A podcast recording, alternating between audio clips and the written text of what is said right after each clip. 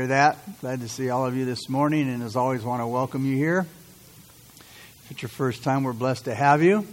And uh, also for those who might be uh, tuning in via stream, our streaming of our message this morning, that I want to welcome you if it's your first time. And we do pray that God would speak to your hearts this morning.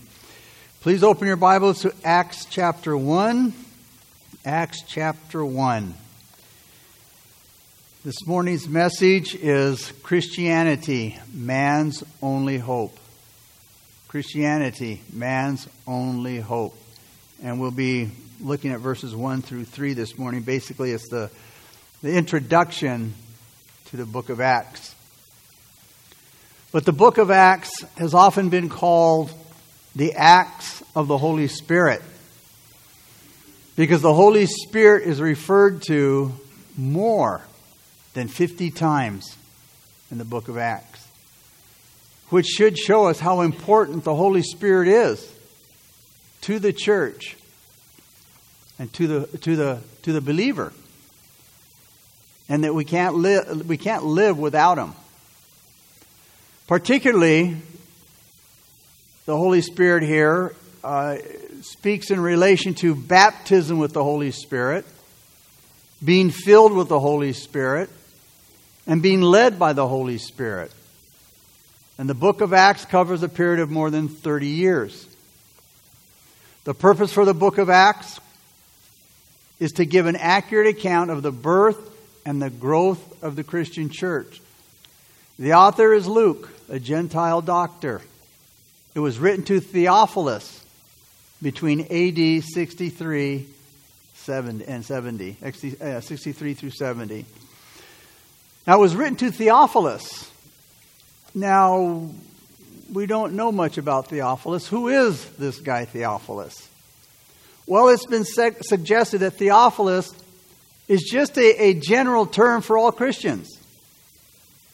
But the expression in Luke 1 3, Luke calls him most excellent Theophilus.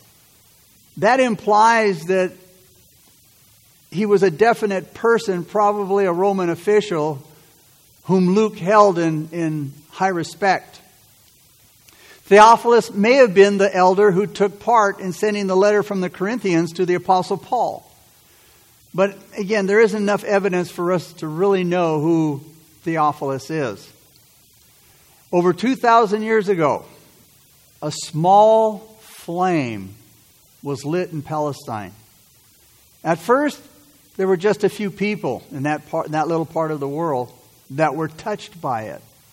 But that flame turned into a wildfire, and that flame spread beyond Jerusalem and Judea to the world and to all people. The book of Acts gives us an eyewitness description of that flame and fire. That is, the birth and the spread of the church. And it all started in Jerusalem with a small group of disciples. Then the message got out and it traveled across the Roman Empire. Empo- uh, empowered by the Holy Spirit, this daring band of brothers preached, taught, healed, showed love in the synagogues, schools, homes, marketplaces, courtrooms, on the streets, in the hills, on ships, and on desert roads, wherever God sent them. Wherever God sent them, people's lives as well as history were changed. Luke writes Acts as a, sequel, a sequel to his gospel by his name, the Gospel of Luke. So this is like a this is a sequel to his gospel. The book of Acts is an accurate historical record of the early church. But it's also a doctrinal book. That is, it's instructional. It has lessons and it has living examples of the work of the Holy Spirit. Also, it deals with church relationships, church organization, and the effects of grace and the law of love. Acts is also an apologetic work, building a strong case for the validity of Christ's claims and promises. The book of Acts starts with the promised outpouring of the Holy Spirit and the start of the preaching of the gospel of Jesus Christ. The Holy Spirit inspired evangelism started in Jerusalem and it eventually spread to Rome, covering most of the Roman Empire. The gospel first went to the Jews, but as a nation, they rejected it. There was just a small remnant of Jews that gladly received the good news of Jesus Christ. But because the gospel continued to be rejected by most of the Jews, it led to preaching the gospel to the Gentiles more and more. But this was according to the Lord's, the Lord's plan. The gospel was to go from Jerusalem to Judea to Samaria and to the other parts of the earth. Uh, verse 8 tells us here. And this is exactly the pattern that follows. The preaching started in Jerusalem in chapters 1 through 7 and went to Judah, uh, Judea and Samaria in chapter 8 and following, and to the countries beyond Judea. The second half of Acts mostly focuses on Paul's missionary journeys to many countries north of the Mediterranean Sea. Paul, with his companions, took the gospel first to the Jews and then to the Gentiles. Some of the Jews believed, many of the Gentiles received the good news with gladness. New churches were started. New believers started to grow in the Christian life. And as we read the book of Acts, let's put ourselves in the disciples' place. In other words, let's feel what they felt. Let's feel with them as they were filled with the Holy Spirit and as they shared their excitement, as they saw thousands of people getting saved, responding to the gospel message.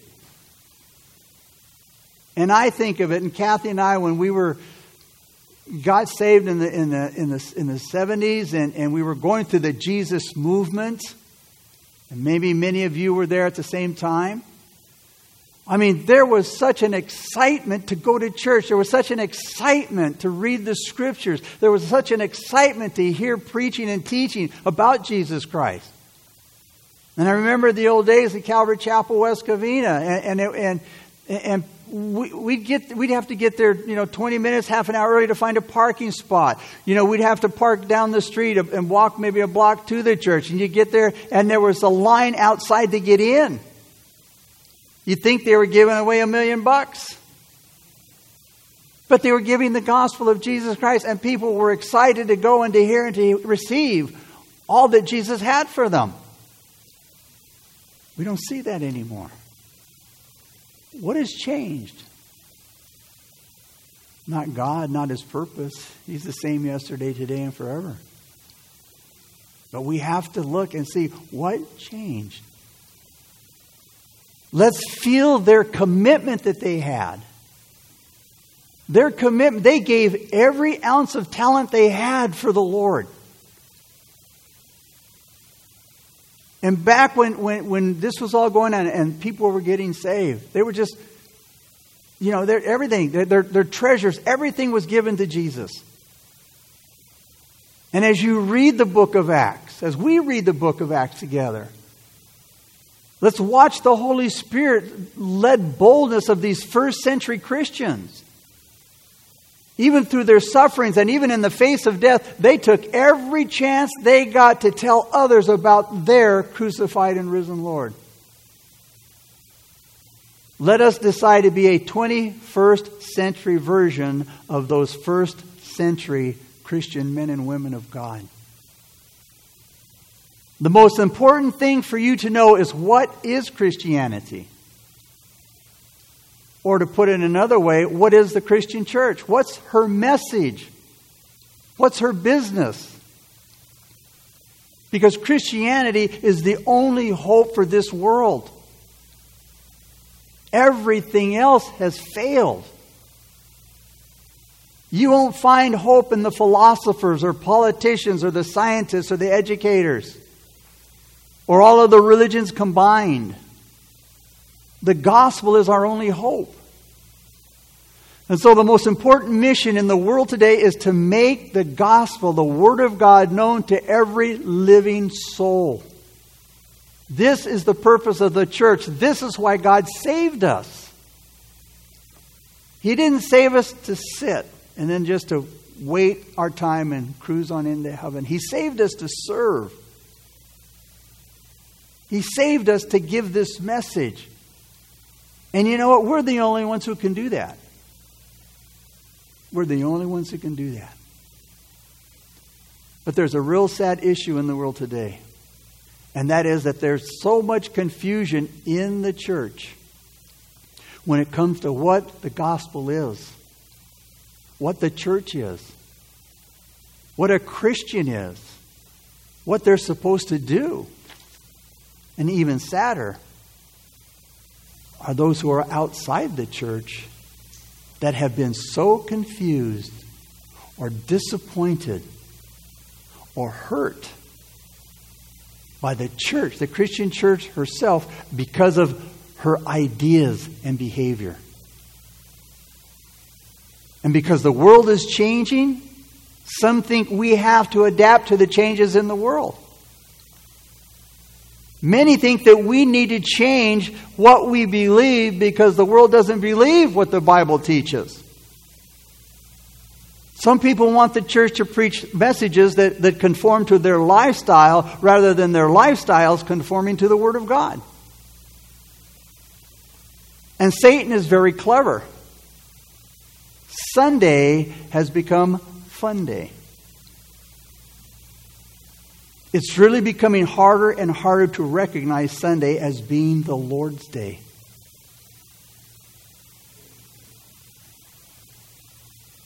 God now has to compete with all kinds of businesses, sporting events, social gatherings. It's amazing how Sunday became the day of football, the day of baseball, soccer, the Super Bowl one of the most watched events on that Sunday morning. Matter of fact, some of the, the leaders and bigwigs in the, the football organizations say that they now own the day that the church used to own. They boldly, it was in a movie. They boldly came out and said, We now own the day the church used to own. Kids' soccer leagues, little leagues, softball leagues, marathons, all on Sunday. And many churches don't even have Sunday night services anymore. Or they're being turned over for some other than a, than a, a study, for some activity, some other function. Some churches now, after the pandemic, haven't opened up, aren't going to open up. Some people aren't going to church anymore because of the pandemic. No wonder people are confused about Christianity and what the purpose of the church is. If you want to know what the church is and what Christianity is, our duty is to go back to the very beginning in the book of Acts and learn how the church started and what she did. And that's what we deal with in the first three verses here in chapter 1. What is the origin of the Christian church? And you don't start by you don't start by finding out by comparing it with the church today, that's for sure. If you want to know what the church is and what Christianity is, you need to go back over 2,000 years ago to the very beginning and find out how the church started and what she did. And I think we'd all agree that the question of authority, the question of authority is the most important question. Who runs the church? The pastor? The board? Some committee? The church members. Who's the authority? When people think they have the right to say, well, I think Christianity is, you know, this, and, and, and this is what the church should do, then we have a right to say, hey, show me that in the Bible. Where do we find it in the Bible? We have only one authority on the origin of the church, and it's the authority of the Word of God. Here in Acts, chapter uh, verse 1, Luke starts out, The former account I made, O Theophilus. Now, what was the former account? The former account was the Gospel of Luke. What Luke is telling Theo, Theo, Theo, Theophilus here In this first verse, is he saying, the former account, what I wrote in my gospel, Luke, where there's a similar introduction that Luke writes to Theophilus. Listen to Luke chapter 1, verses 1 through 4, again addressed to Theophilus. He said, Many people have set out to write accounts about the events that have been fulfilled among us. They use the eyewitness reports circulating among us from the early disciples. Having carefully investigated everything from the beginning, I, Luke, have decided to write a careful account for you, Theophilus, most excellent Theophilus, so you can be certain of the truth of everything you were taught. This is why these books, Luke and Acts, were written, so that you can be certain of the truth of everything that you were taught. Now, we don't know a lot about Theophilus. But it's generally assumed that he was a man in some prominent position, a man of culture and education, who had different, who he, he had heard different things about Christianity and he wanted to know more. And so he found Luke, a, a doctor and a very expert historian who had accompanied Paul as Paul went, you know, to, to various places. And so, so Luke was in a very good position to know exactly what the story was all about. That is the story of the gospel. Theophilus got in touch with Luke. And then Luke wrote to him. And he wrote basically saying to Theophilus, Theophilus, I'm going to tell you exactly what happened.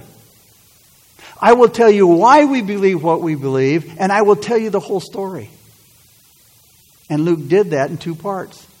First, in his gospel by his name, the Gospel of Luke, and second, here in the book of Acts.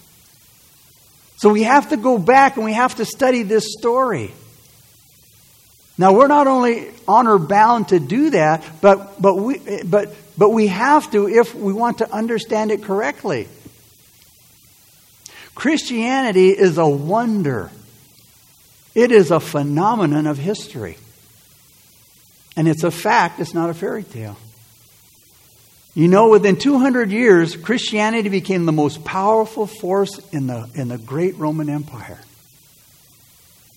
And by the beginning of the third century, the church had become such a powerful force that a Roman emperor named Constantine thought it would be wise to make the Roman Empire officially Christian. The Christian church is one of the most fundamental facts in the whole history of the world. There's only one thing that can explain such a wonder and such a phenomenon of the Christian church and this amazing history that continued down through the centuries to this very morning. And it will continue on until Jesus Christ comes back. Even in spite of the world and the flesh and the devil and the evilness of men and of hell, it is the explanation that is given to us in the book of Acts. Do you want to know what Christianity is? Maybe this morning you're in trouble in your moral life. Or in your married life, you're having problems. Maybe you're dealing, you're, you're, you, you've got some struggle going on in your soul that, that just brings you down. Maybe you've tried different things and you wonder, what does, what does the Christian life have to offer? That's a good thing to wonder that. Like Theophilus. Maybe you want to know too. And, you know what? We're able to tell you. But I'm not here to tell you what I think about Christianity, and I'm not here to tell you what I think about the church and what it should do. The world is in chaos right now. And there's no doubt about that. And people are dying all around us, and, and, and, and they need to hear, the world needs to hear the Word of God. These early Christians in the book of Acts, they went everywhere and they spoke and they preached. And that's the explanation of this tremendous phenomenon of the church. So we need to look at the book of Acts and what it has to say to us.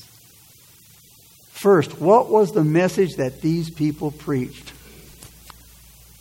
Luke told Theophilus very clearly, notice 1 through 3 now, chapter 1. The former account I made, Theophilus, when he says the former account I made, He's speaking about his book. He says, The former account I made, O Theophilus, of all that Jesus began both to do and teach, until the day in which he was taken up, after he, through the, after he, through the Holy Spirit, had given commandments to the apostles whom he had chosen, to whom he had also presented himself alive after his suffering by many infallible proofs being seen by them during 40 days and speaking of the things pertaining to the kingdom of God. Verses 1 through 3 is a summary of the whole gospel of Luke and the other gospels. Now, what does it mean? Well, he gives some of the great principles here. The starting point, the basic thing is that Christianity is about Jesus. No more. Nothing added. Jesus, period. Luke says to Theophilus, I've already written to you about him in my gospel. Now, I'm going to tell you even more about him in the book of Acts. Christianity is not a teaching, is not a set of rules, it is not a moral attitude to be followed. Christianity is a person. You start with a historical person. Luke was a skilled historian. He was giving an account that is an explanation of the events and the facts of Jesus Christ. The Lord Jesus, Jesus was the subject of the preaching of the early church. He's the subject of Luke's gospel. He's the subject of Acts. The Bible is about Jesus. And this is the sad thing that's forgotten today that it's all about Jesus. People say, what we need today is to apply his teaching. But it's not. What you need to do is to know him and to come into a relationship with him. You don't start with his teaching, you start with Jesus. You start with him. This is the message. Luke said all that Jesus began both to do and to teach. And our Lord Himself said to His disciples in verse 8, You shall be witnesses to who? To me, not to my teaching. You shall be witnesses to me.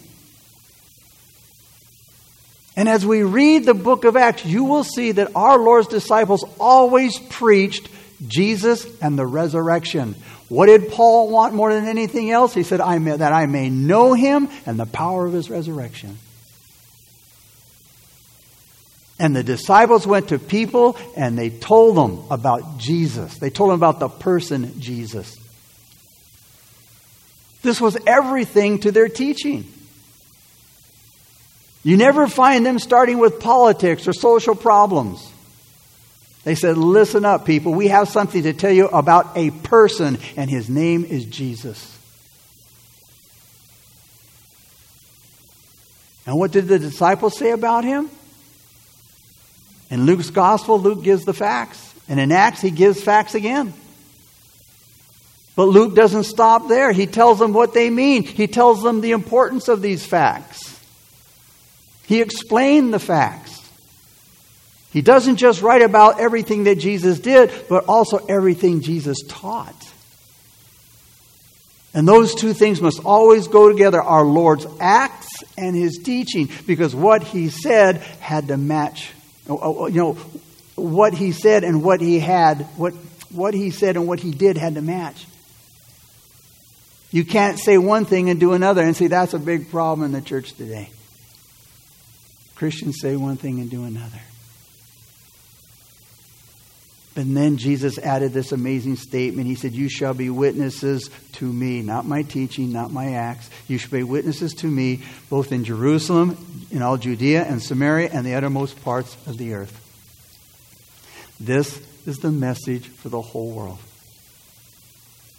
It's not about opinion, it's not about philosophy, it's about Jesus. So we need to continue to follow what Luke says. We see that he begins with, again, in, the, in, the, in, in with the words here, the former, uh, well, in Luke, it's the former treatise. The former treatise, uh, also here, the former treatise, or, the, or in other words, the first book or discourse. The former treatise, or here the former account made, O Theophilus, all of all that Jesus began to do and teach. The word began means that all it means that all Luke has written in his gospel is just the beginning. Here was a man, Theophilus, here was a man interested in Christianity who wanted to know what it was all about. So Luke says, I'll tell you. And he told uh, Theophilus the story that was made known in the 24 chapters of his gospel. And now here he sums it up all in two words. It's all about what Jesus began to do and teach. Do and teach. Maybe you might say this morning you know about Jesus. Do you really? Do you really understand what his life means? Do you really understand its significance? What did Jesus begin to do? Luke tells us in Luke 135, well, that Jesus was born of a virgin. He wasn't like any other man. He, he came out of eternity into this world. And he would be the son of the highest, and he'd occupy the throne of his father David, and his kingdom would have no end. And Jesus did many other things. This is Christianity. It's all here. This is history. Luke wanted to help Theophilus. Theophilus said, Luke, I'd like to know what Christianity is because here's the thing I'm amazed at you people. That's the thing that drew people to the early church. Why they came in thousands and got saved in thousands. And the true church grew. Why? It was because of the Christians. Today, people are turned off by Christians. He's saying, I'm amazed at you people because I see what's happened to you. I hear your preaching. I can see the effects that it has on you people from the preaching. Today, preaching goes in one ear and out the other, and they go home like it. They leave it in the parking lot. He says, I want to know what this is. And you know what? People should be blown away by us, not turned away by us. So Luke basically said, Theophilus, if you want to know about Christianity, listen, this is it. It's Jesus. This is what he began to do. He came, he taught, he worked miracles, he gave of himself, he gave himself, he died, he was buried, he rose again, and he ascended to heaven. And Luke emphasizes the resurrection here. You notice he says uh, there in verse 3, he said, uh, To whom he also presented himself alive after his suffering by many infallible proofs. Luke emphasized the resurrection at the very beginning of this introduction to the book of Luke to Theophilus. Why? There would be no Christian church if it wasn't for the resurrection. Here in Acts is the history of the church. Here is the story of this amazing institution called the church that turned the world upside down and has continued throughout the centuries to this very day. And it's all due to the fact that Jesus, who was dead, is alive again and has given many infallible proofs of it. These are facts. Now, there seems to have been a sixfold purpose for those 40 days between the time he resurrected and the time he ascended, went back to heaven. The, the first purpose or first intention for those 40 days was to convince. To convince the disciples that he really was alive again. You know, if Jesus would have only appeared a couple of times, you know, to a few people, others might have said, well, you know, I, have only heard about, I've only heard that a, a few people really saw him. But I really haven't heard a lot of people say that they saw him. They might have, they might have had doubts. But it says here to be seen by them for 40 days and talking every day with them. That would destroy any possible doubts. The second intention of those 40 days was to instruct. Jesus was with them speaking of the kingdom of God, verse 3 says. Not only did he instruct them, Luke 24 25 says he opened their understanding. Third purpose of those 40 days was to prepare the disciples, to prepare them. To prepare the disciples for intelligent witnessing, for team fellowship, for public leadership, and especially for our Lord's invisible control in the church after his ascension. So that after he was gone, they didn't think, well, now who's in control?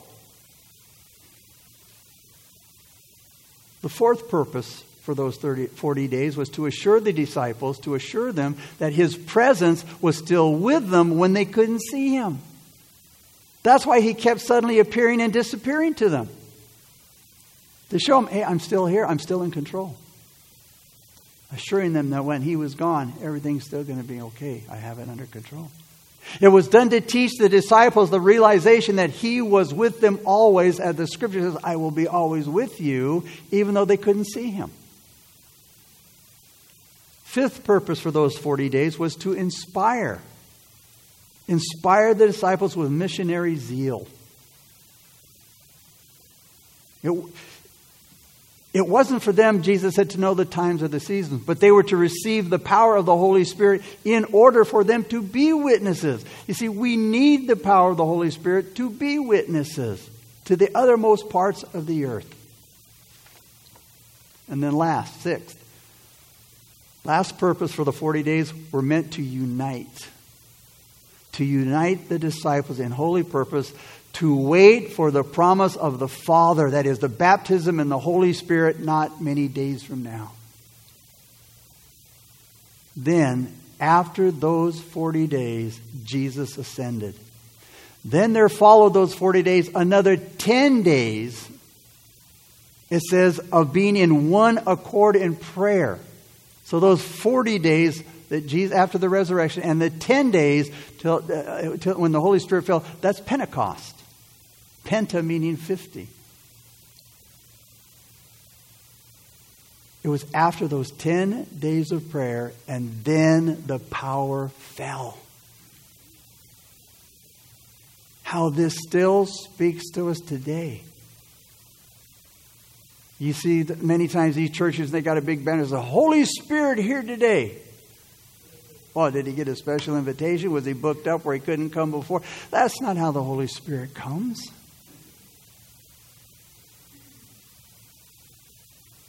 Through power, through this, this unity they had. Ten days in one accord in prayer, the Holy Spirit came. Again, look at those first disciples.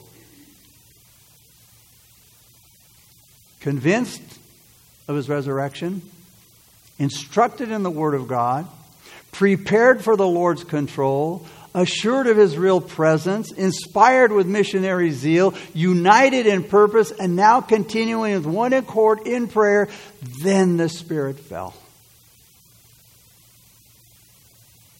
That's how Pentecost came, and that's how it still happens in Christian fellowship today. The power fell on a prepared and praying group of believers, and then they could turn the, then they turned the world upside down for for Jesus. Luke says to Theophilus this morning, and Luke says to us this morning, you have to believe these facts. There's no other, no other explanation except Jesus. This is what he began to do. But Jesus also began to teach. And it's in all the Gospels where he taught of himself. He taught about himself. And if you want to understand Christianity, you have to read your Bible. You have to study your Bible because it's the lack of knowledge. It's the lack of biblical knowledge that blinds men and women of this generation and keeps them outside of the church. Don't be in a hurry. Don't be in a hurry to finish reading your Bible, or don't hurry through your Bible. Don't be in a hurry to, to, to, to, to not have a, or, or to finish a devotional time. Don't be hurried to get out of church or read your Bible or to study. Listen for your life. Because it's the, it's the only message of hope for us. How can this message be known to the world? The answer is Jesus. Jesus in paraphrase or, or, or basically said to Jesus or said to his disciples, I'm going to send you out to preach. And I don't care what color you are, I don't care what class or creed you are. The human race is one. And we are. We all came from Adam and Eve. The human race is one. Jesus it's one humanity in sin, under the wrath of God, destined to hell, and there's only one Savior. Tell them about me and be witnesses to me. That's what Christianity is all about.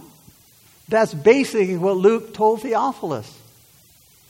And that's what he means here when he says, That's what I told you in my former account. That's what I told you in the book of Luke. But he says, Now, in the book of Acts, I want to tell you more. And this is the most important emphasis all that Jesus began. That means that Jesus is not finished with, not finished yet. He's still going on. And if you notice, there's no amen at the end of the book of Acts. It's an open book. He's not finished working yet. Luke said, Listen, Theophilus, I have a second account for you. Not only do I have the, my, my gospel that I wrote, I have the book of Acts. I have this second account. I've told you what Jesus began to do. In my gospel, you have it. You've read it. Now I want to tell you what Jesus is continuing to do. And it's not, it doesn't matter what we do.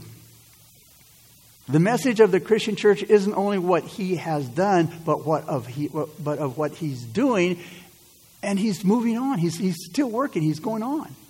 He's still working. And Acts tells us that he's seated at the right hand of God in glory. After his resurrection, he told us something that's seen so clearly in Acts. He said in Matthew 28 18, All authority has been given to me in heaven and on earth. Go therefore and make disciples of all the nations. They were to preach the gospel and they were to make disciples of all the nations. The world is in the hands of the living Lord. This is the message.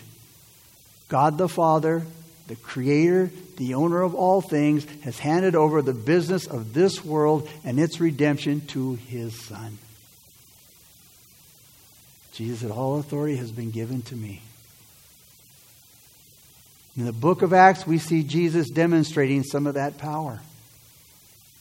Jesus sent the Holy Spirit down on the early church, which was a manifestation of his power. We will see Peter and John healing a man at the temple. We will see a, na- a man named Saul touched and converted by the power of Christ. That's Christianity. All that was done after Jesus ascended. You see, the work is still going on the healing, the, the, the, the, the, salvation, the conversion. That's Christianity. So the, the story did not end when Jesus went to heaven. Jesus continues to act with all power. Then, here in verses 10 through 11, moving down a little bit, it says, And while they looked steadfastly toward heaven as he went up, behold, two men stood by them in white apparel, who also said, Men of Galilee, why do you stand gazing up into heaven? This same Jesus who was taken up from you into heaven will soon come in, will so come in like manner as you saw him go into heaven. In other words, if you think Jesus was finished when he died and he was buried, listen to Luke's message. Listen to this account, Theophilus. It's written to you. Theophilus, he will come again. Just as you saw him go in bodily visible form in the clouds surrounded by angels, that's the way he's going to return. And when he returns, he's going to judge the world in righteousness. He's going to set up his glorious, never ending kingdom. That is the message of Christianity. That's what made the church what it is. In closing, do men and women need to be told about some kind of a program that will make their conditions better, that will make their lives better, that will make the world better? That's not man's greatest need. Our greatest need is to know God. I mean, if we were all given a fortune, would it really save all of our problems? Would that save the problem of death? Would that save the problem of eternity? No, it wouldn't. The message of Christianity isn't. It, it's, you know, we're not here to, to improve the world, but it's about changing people. But the thing is, if you change people, you're going to change the world. It's to change people in spite of the world and to prepare the people for, for eternity, for, for that glory that's still to come. This Jesus is active and he's acting to that end. That's what he's doing. And he's, Jesus is going to go on until all the redeemed are gathered, and then he's going to return and the final judgment will take place, and his kingdom will, will, will stretch from one end of the earth to the other. That is the message, as Luke told Theophilus, that is the message that turned the ancient world upside down. And it's the only message. And so, now, what does this message mean to you? What is your idea of Christianity? What do you think the business of the church is? Some say, hey, you know what? I don't want your sermons. I don't want your input. I just want to feel good. I say my prayers. I pay my respects to God in my way. I said my prayers and paid my respects to God. I think it's good enough. Is that it? Do you think Christianity is something that you can take and use the way you want it to? Hoping that it will somehow put you right? Or do you think it's the most amazing thing that ever happened or will happen? Is it the thing you live by? Is it the thing that you long to know and to experience more and more like Paul? Man, I want to know him and the power of his resurrection. Understand that the principle of Christianity isn't that it calls you to do something, but rather it tells you what Jesus came into the world to do for you. And my prayer is that we just get this will get us stirred up when you we go back and see why the church was so dynamic and such a phenomenon, and people were drawn to it because of the Christians, because of the people, because of the way they saw their lives change. And to ask ourselves, why isn't that happening, to, happening that, like that today? That we might each, as individuals, look inward. I want to be like that. I want to have that effect on people. Those that are searching, those there will be those who could care less, don't want anything to do with it. But there are many out there that you know say, you know, I want to know more. I need Christ. I've lived all my life without him. And I've never really found anything that's truly made me happy. And that's because you're looking in all, wrong, all the wrong places. It's Jesus only. Plain and simple. Let's pray. Father, we come before you and we thank you so much for this wonderful, just, gosh, Lord, this, this tidbit, God, that you gave us this morning. And Father, I pray that your Spirit has touched all of us, God, in a special and powerful way, Lord. But Father, I want to speak to those this morning that may not know you. If you're here this morning and you've never received Christ, and the Holy Spirit has spoken to you and has made you understand and, and to sense, I need Jesus. And for those who might be watching via the streaming,